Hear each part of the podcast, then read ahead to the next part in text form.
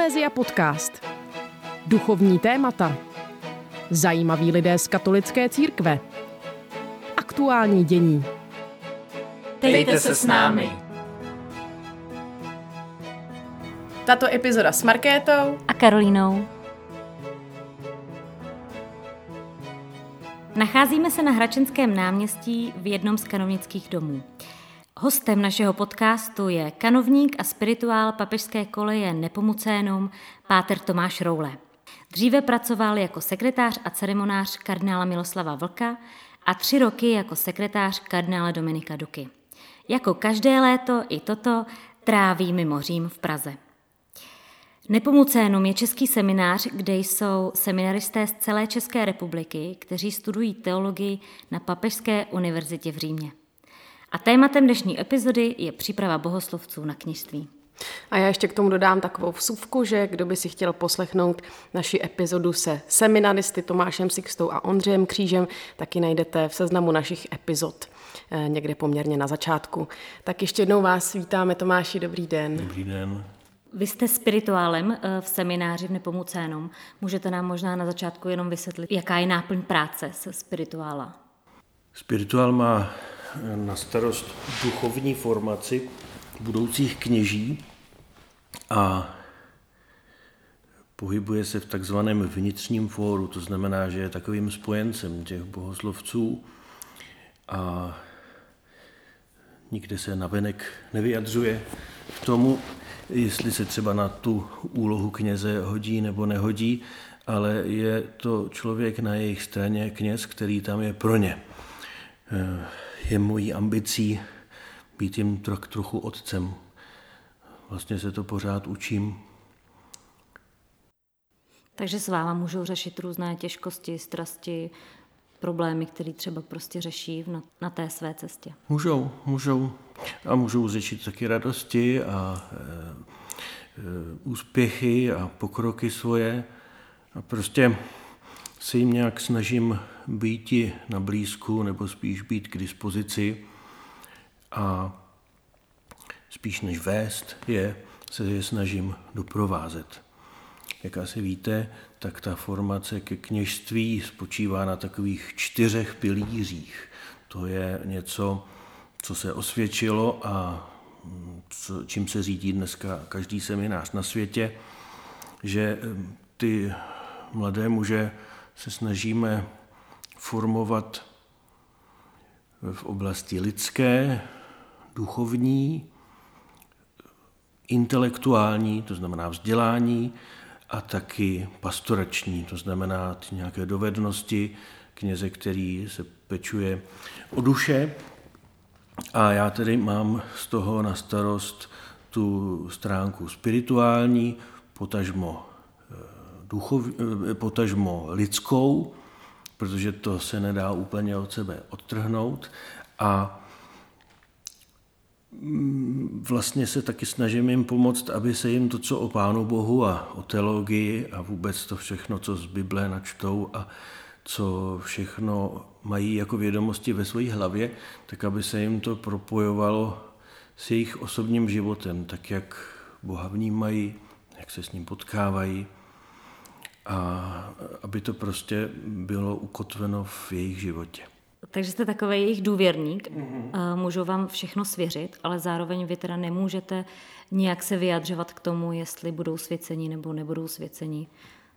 To je přesně takhle ta zásada řečená a mm, na tom hodně záleží, aby právě měli možnost, pokud budou chtít se otevřít, nakolik budou chtít a vědět, že jim to nějak nepřitíží v tom, když eh, rektor a vícerektor, to jsou hlavní představení toho koleje a moji spolupracovníci a taky vlastně moji představení, tak eh, aby ty se dívali na ně zvenku, tak jako se na ně budou dívat možná lidi ve farnosti a budou si říkat, tak co, hodí se ten kluk na to, aby byl knězem, můžeme ho poslat k lidem, můžeme ho svěřit e, nějaké farnosti, s důvěrou, že prostě to nejcennější, co každý člověk má, duši, že mu ji prostě otevře a že ten člověk s ní dokáže zacházet s úctou a pokud možno nějak taky kompetentně. A není tady nebezpečí, že vy třeba můžete znát nějakou jeho tajnou překážku, která by byla překážkou ke svěcení, ale ti zvenku na ní právě nepřijdou? Můžu, může to být, tohle nebezpečí tady je, ale tady je jenom prostě, zase vidíte, jak moc je snaha respektovat soukromí toho člověka a jak mu prostě eh, vycházet vstříc, aby se opravdu cítil bezpečně, aby se necítil jako pod mikroskopem. Ale samozřejmě, pokud vás napadne nějaký takový jako extrémní případ, tak eh, samozřejmě, že mluvím teoreticky naprosto, tak asi budu mít snahu toho dotyčného mu nějak říct, jestli s tím nechce něco dělat, jestli, jestli prostě eh, o tom nechce s někým promluvit, s někým mimo tohleto naše chráněné prostředí. Můžu mu to doporučit, ale víc, víc nemůžu. Můžete shrnout, eh, jaké jsou aktuální počty v, tady v Praze a v Olomouci v semináři? Kolik máte seminaristů? Ptáte se mě o prázdninách, takže vlastně ty počty se, se teď budou pohybovat. Eh, já předpokládám, že směrem nahoru. Eh, v semináři v Olomouci i v Praze je to tak zhruba mezi 20 a 30. A u nás v Nepomučenu jsem už zažil nejvyšší počet 18 bohoslovců, to bylo dřív než, více než dříve kdy jindy, eh, pak to postupně klesalo, klesalo až na 8 toho, tohohle bodu jsme do, dosáhli v tomhle uplynulém akademickém roce. A teď už mám zprávy, že bohoslovců příští rok bude 11 v Nepomucenu, takže jdeme zase nahoru. Ale abyste se nedomnívali, že to je nějaká zásluha prostě toho, že rostou třeba povolání. Ne, tam jde o to, kolik jich třeba rektor a biskup, jejich, jejich konkrétní biskup a rektor jejich semináře, jestli je pošlou do toho Říma nebo ne. A chápu, že taky v Praze a v Olomouci mají ty otcové rektoři snahu sam zachovat nějakou komunitu, která dává smysl, takže je to vždycky věc nějaké vzájemné dohody. Já bych se ještě zeptala, eh, často se mluví o té krizi kněžských povolání. Když řeknete to číslo zhruba 20 a 20, eh, tak se to takhle zdá málo kněží. Tak se chci zeptat, jestli to je opravdu málo a kolik by byl optimální počet podle vás? Jsou biskupové, kteří vám řeknou, eh, kněží máme pořád ještě moc. Potřebovali bychom jich ještě o něco míň a by nám zůstaly jenom ty, co, ty, co se s nimi dá spolupracovat.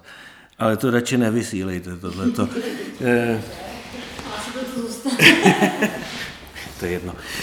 Eh, takhle, já když jsem byl v semináři před asi tak 26 lety, já jsem 20 let knězem letos, tak nás v pražském semináři bylo 120, teď je jich tam 20.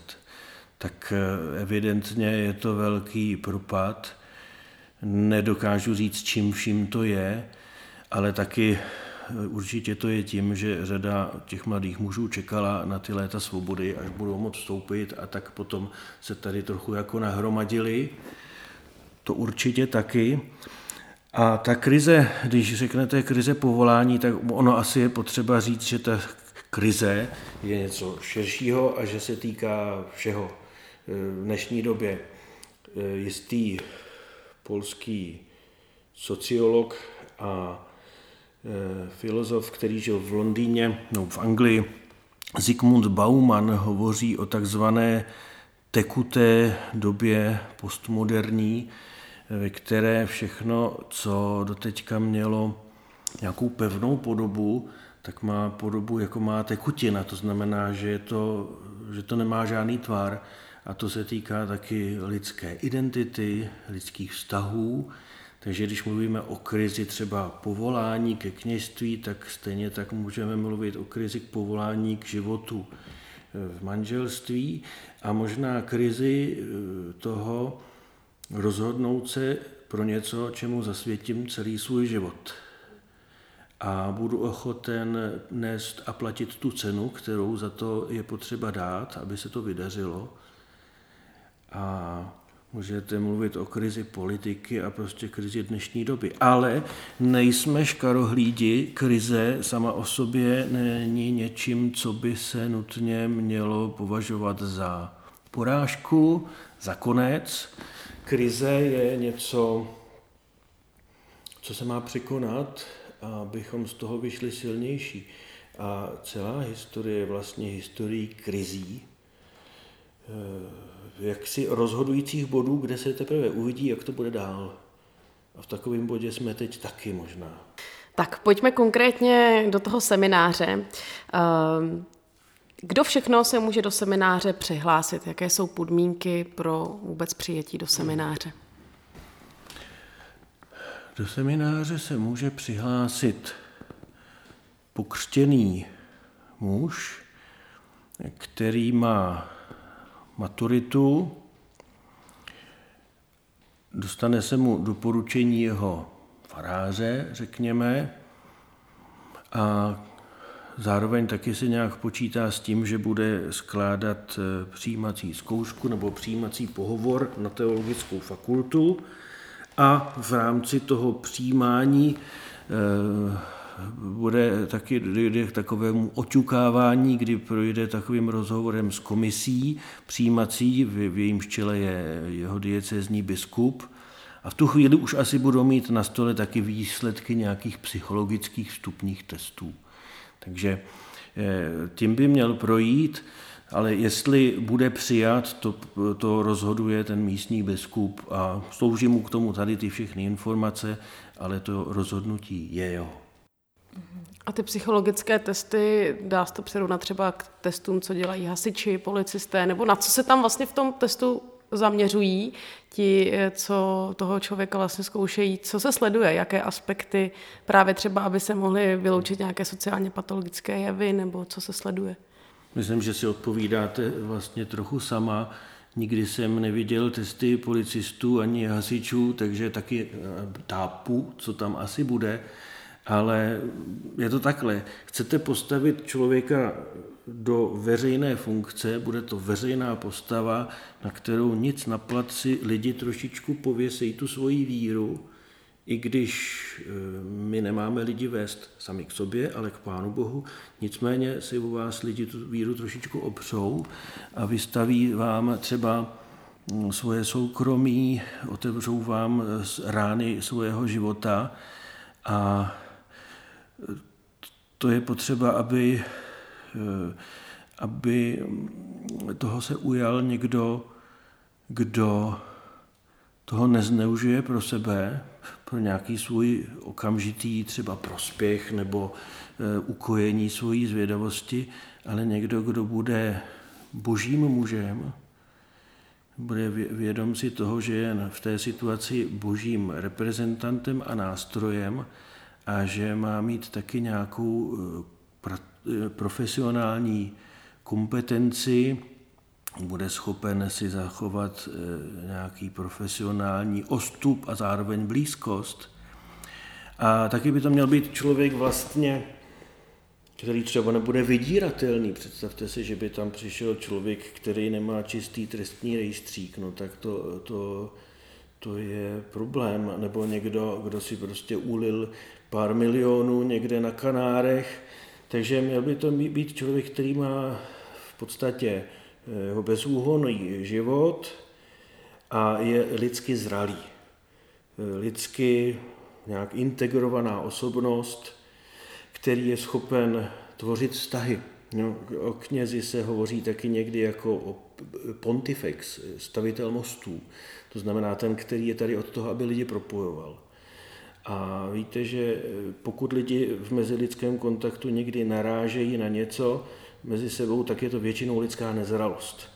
Takže my potřebujeme si být nějak jako jistí, že tady je nějaká zásadní zralost, že ten člověk nebude spíš rozdělovat, ale bude spíš bude spíš eh, propojovat lidi. A jak často se stane, že jim nikdo neprojde? Že jim někdo neprojde?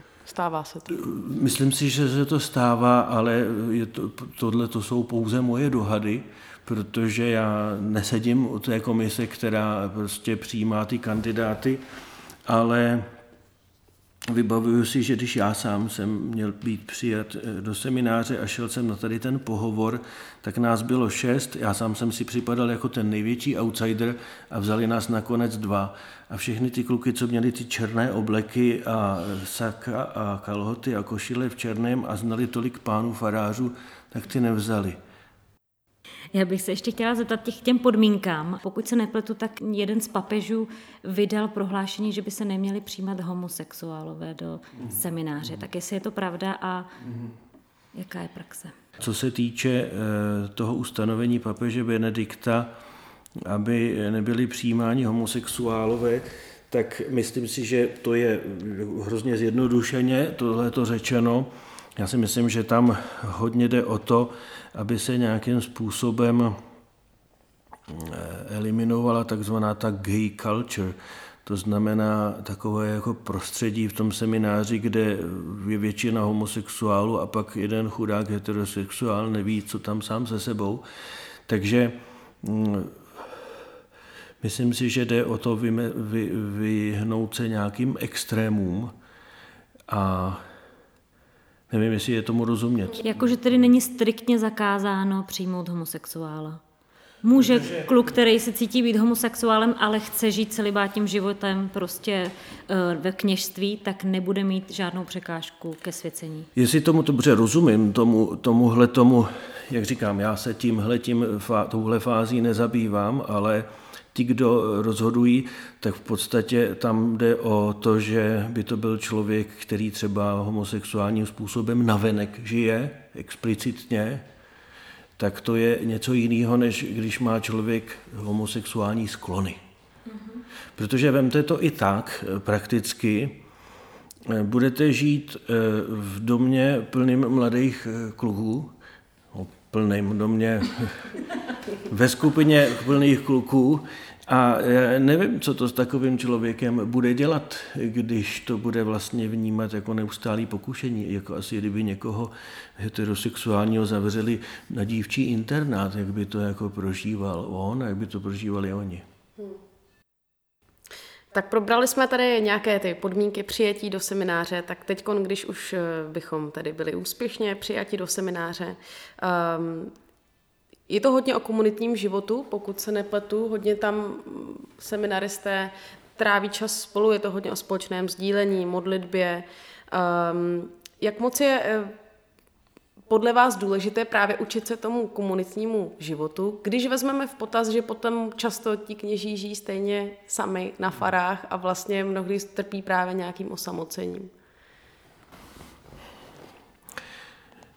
Když jsem se rozhodoval pro to, jestli budu nebo nebudu knězem, tak strach ze samoty, eh, nebo možná spíš z osamělosti, bylo to, co mě dělalo největší starost.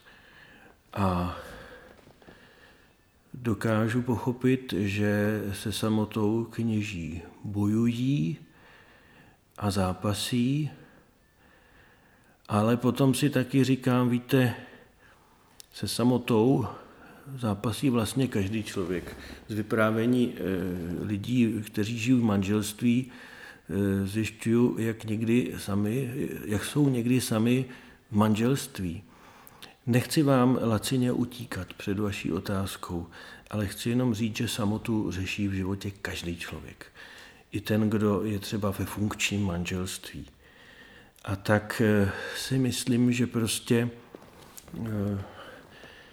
je spíš potřeba pomoct tomu člověku naučit se té samotě čelit tvorčím způsobem a nepoddat se jí a nenechat se jí rozložit. Co s tím budeš dělat? A proto eh, velice vybízíme a pozbuzujeme ty naše studenty, bohoslovce, aby právě čas eh, strávený v semináři využili k vytváření a prohlubování přátelství, která jim vydrží na celý život.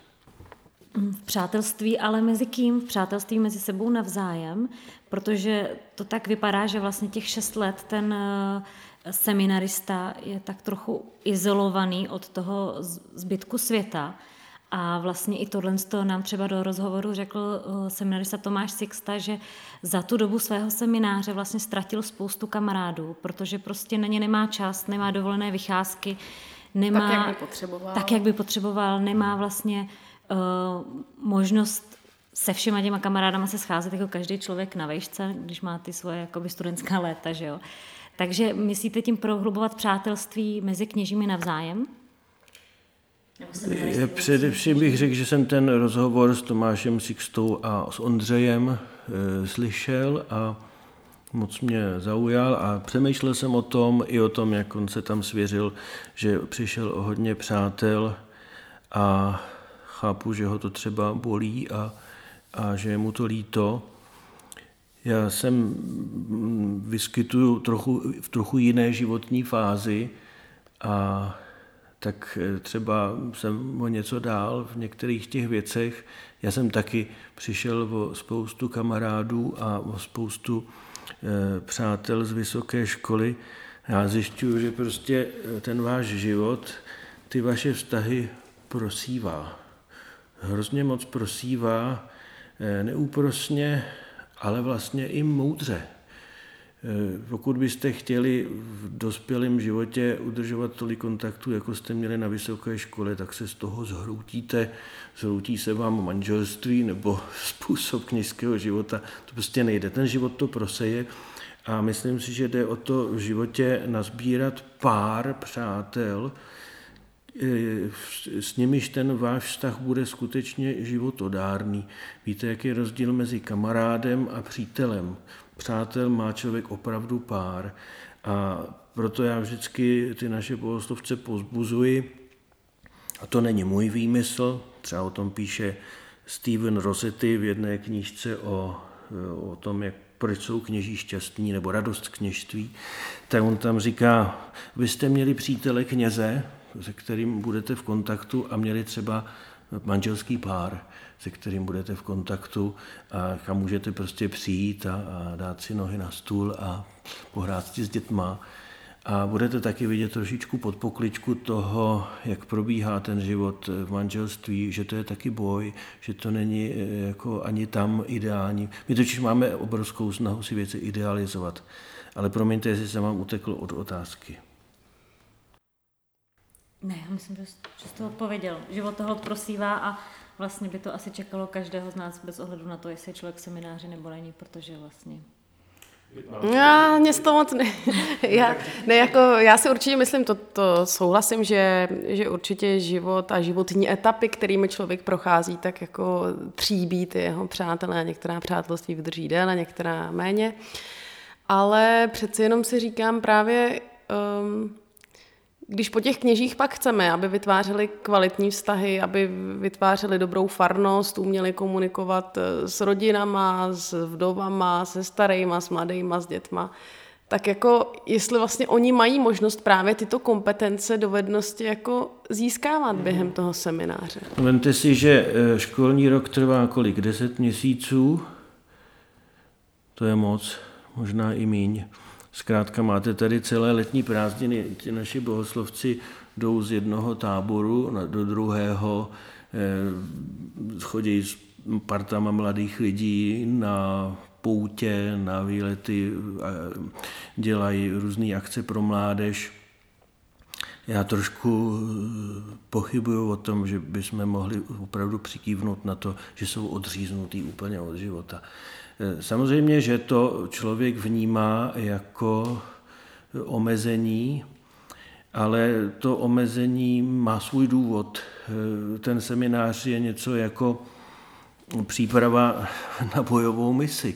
Je to prostě, máte být vojáci pro Krista, jde tam o život, o život věčný a na tu misi je potřeba se dobře připravit a když mluvíme o těch vztazích, tak především prohloubit svůj vztah s Pánem Bohem.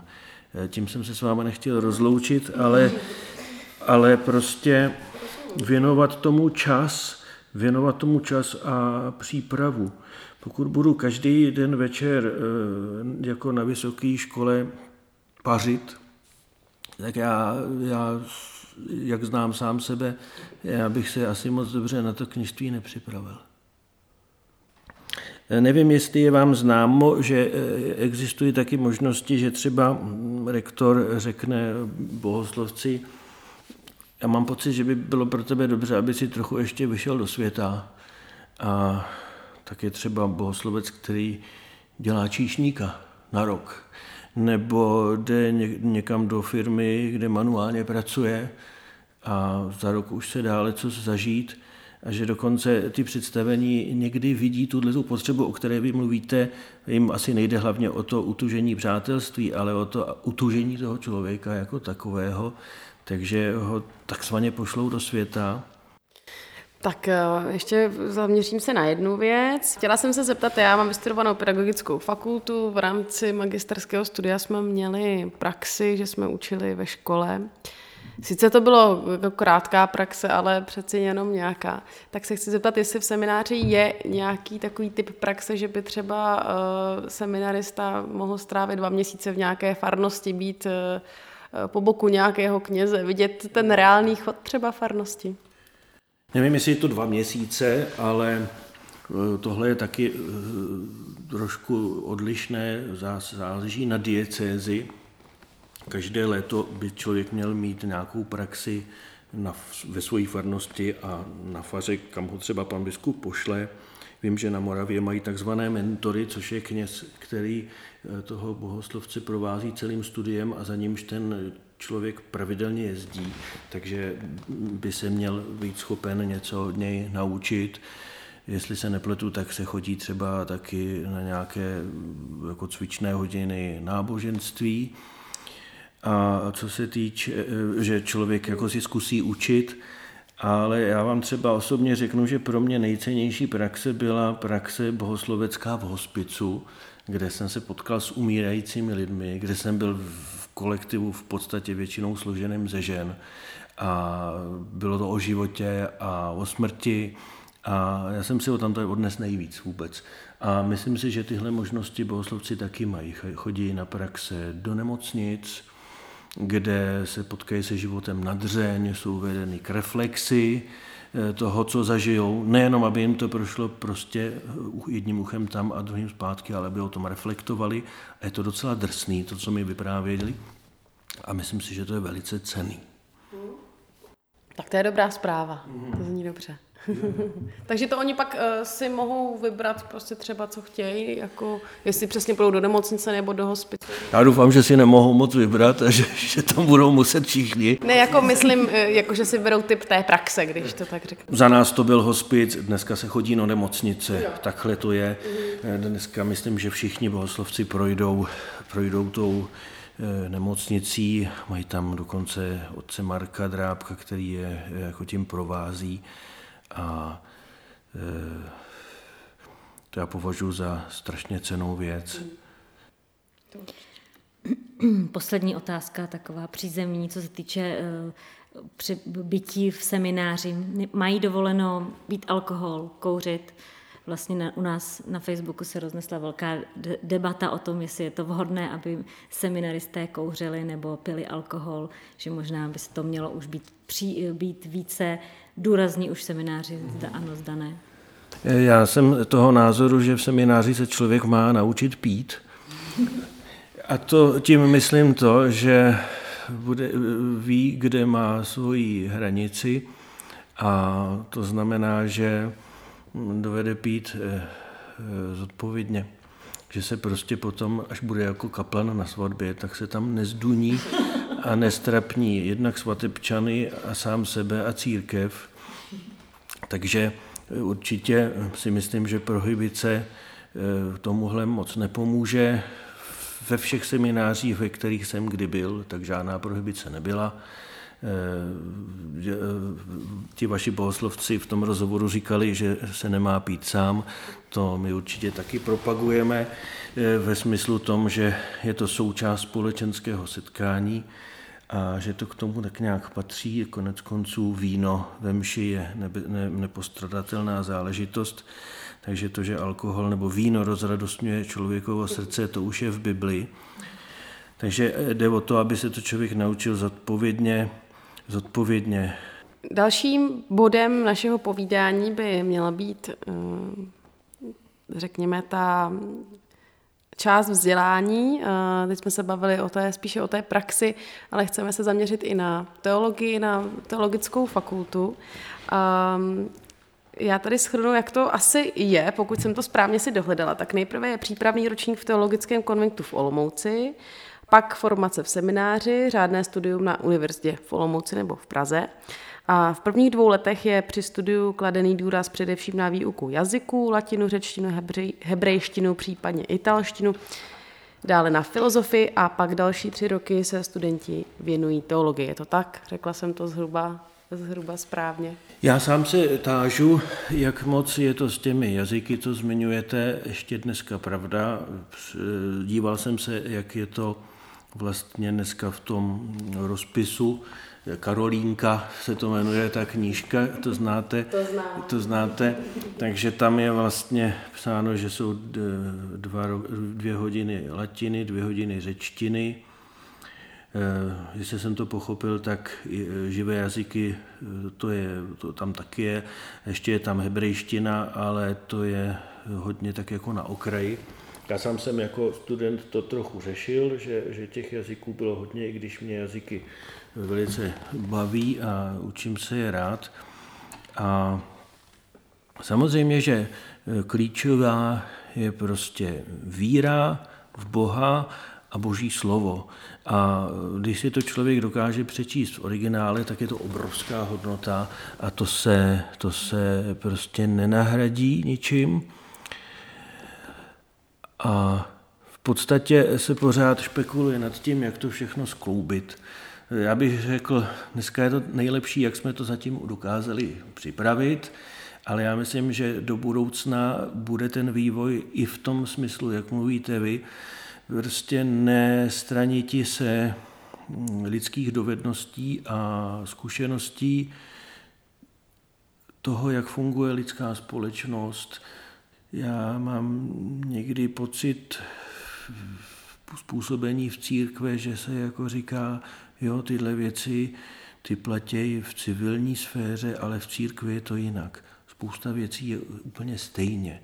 Lidské společenství funguje hodně stejně a já myslím, že tohle, tyhle dovednosti je potřeba v budoucích kněžích jako podpořit a pozbudit. A samozřejmě se to nedá řešit tím, že budete do toho programu pumpovat další a další předměty. Takže Možná, že bude taky potřeba nějaké rozrůznění. Ještě bych o tom rád něco řekl, až si budeme dál povídat.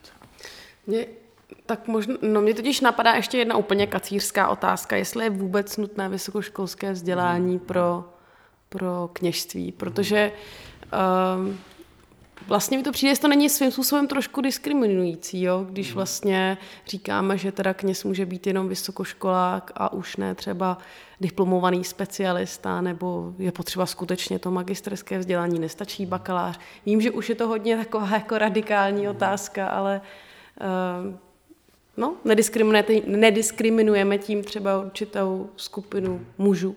Mm-hmm. Helejte, svatý Petr říká, buďte připraveni vydat důvody vaší naděje. A tak jak tohle to jako přeložit do konkrétního toho fungování. Buďte připraveni, mějte to nějak podloženo a e, zkrátka, abychom neposílali do světa prostáčky a naivky, ale lidi, kteří jsou kompetentní, zároveň, jak říkáte, abychom nediskriminovali Eh, nějaké vzdělání to prostě chce. Řekla bych, že vlastně v poslední době je na seminář braný větší důraz, nebo možná se na ní dívá čím dál tím víc a víc lidí vzhledem k různým nepříjemným kauzám, který se teď nově jakoby objevují a objevují pořád, že jo, média jsou toho plný, co různý kněz udělal, neudělal a tak. A vlastně se řeší, že pojďme zpátky, jak vůbec tohoto kněze mohl seminář vypustit ven a mohl mu dovolit stát se knězem. Eh, když jste spirituál, souhlasíte s tím, že seminář opravdu bere zodpovědnost za to, jak ten kněz se pak v budoucnu zachová, že to opravdu má v moci různé eh, sklony prostě v něm už objevit? No já bych především řekl, že tyhle eh, bolestní události, o kterých mluvíte, že to je i moje bolest a velice mě to trápí. A neberu to rozhodně na lehkou váhu a rozhodně bych to nechtěl bagatelizovat a určitě na tom semináři je velká zodpovědnost. Na konci toho formačního procesu rektor vystaví nějaké, nějaké svědectví pro toho biskupa, který na základě toho svědectví se rozhoduje, zda toho dotyčného vysvětit nebo nevysvětit. A, takže je to velká zodpovědnost. Se dneska hodně vlastně vychází na povrch něco, co bylo už před desítkami let a že se z toho církev už hodně, nebo ty semináře, že se z toho hodně poučili.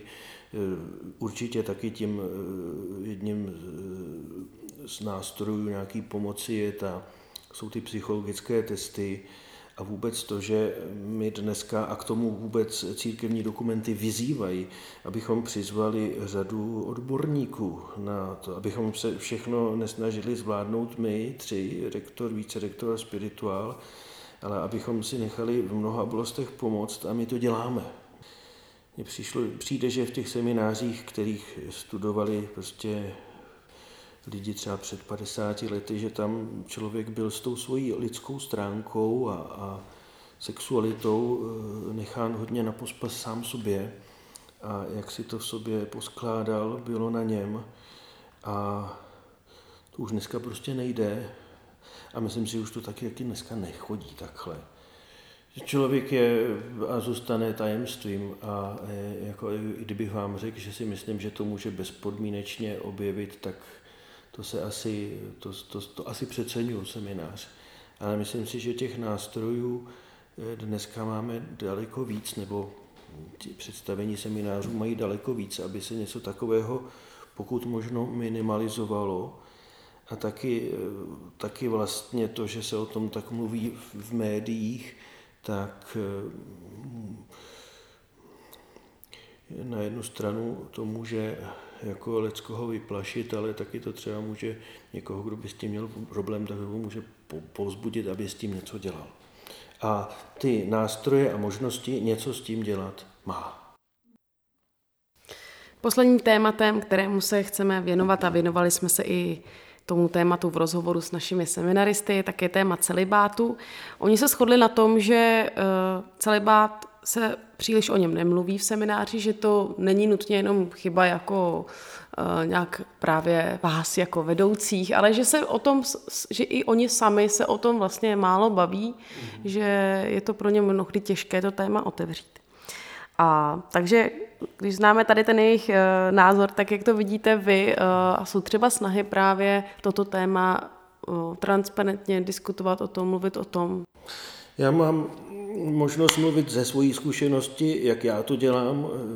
Snažím se to dělat nejlíp, jak umím a snažím se v tom zlepšovat. A rozhodně téma celibátu před bohoslovci našimi nechci utajovat a je to pravidelně prostě součástí našich Eh, našeho programu četby, na, na základě čehož diskutujeme a máme možnost si o tom povídat jako mož, jeden, jed, jedna ku jedné, jako tváří v tvář a taky ve skupině.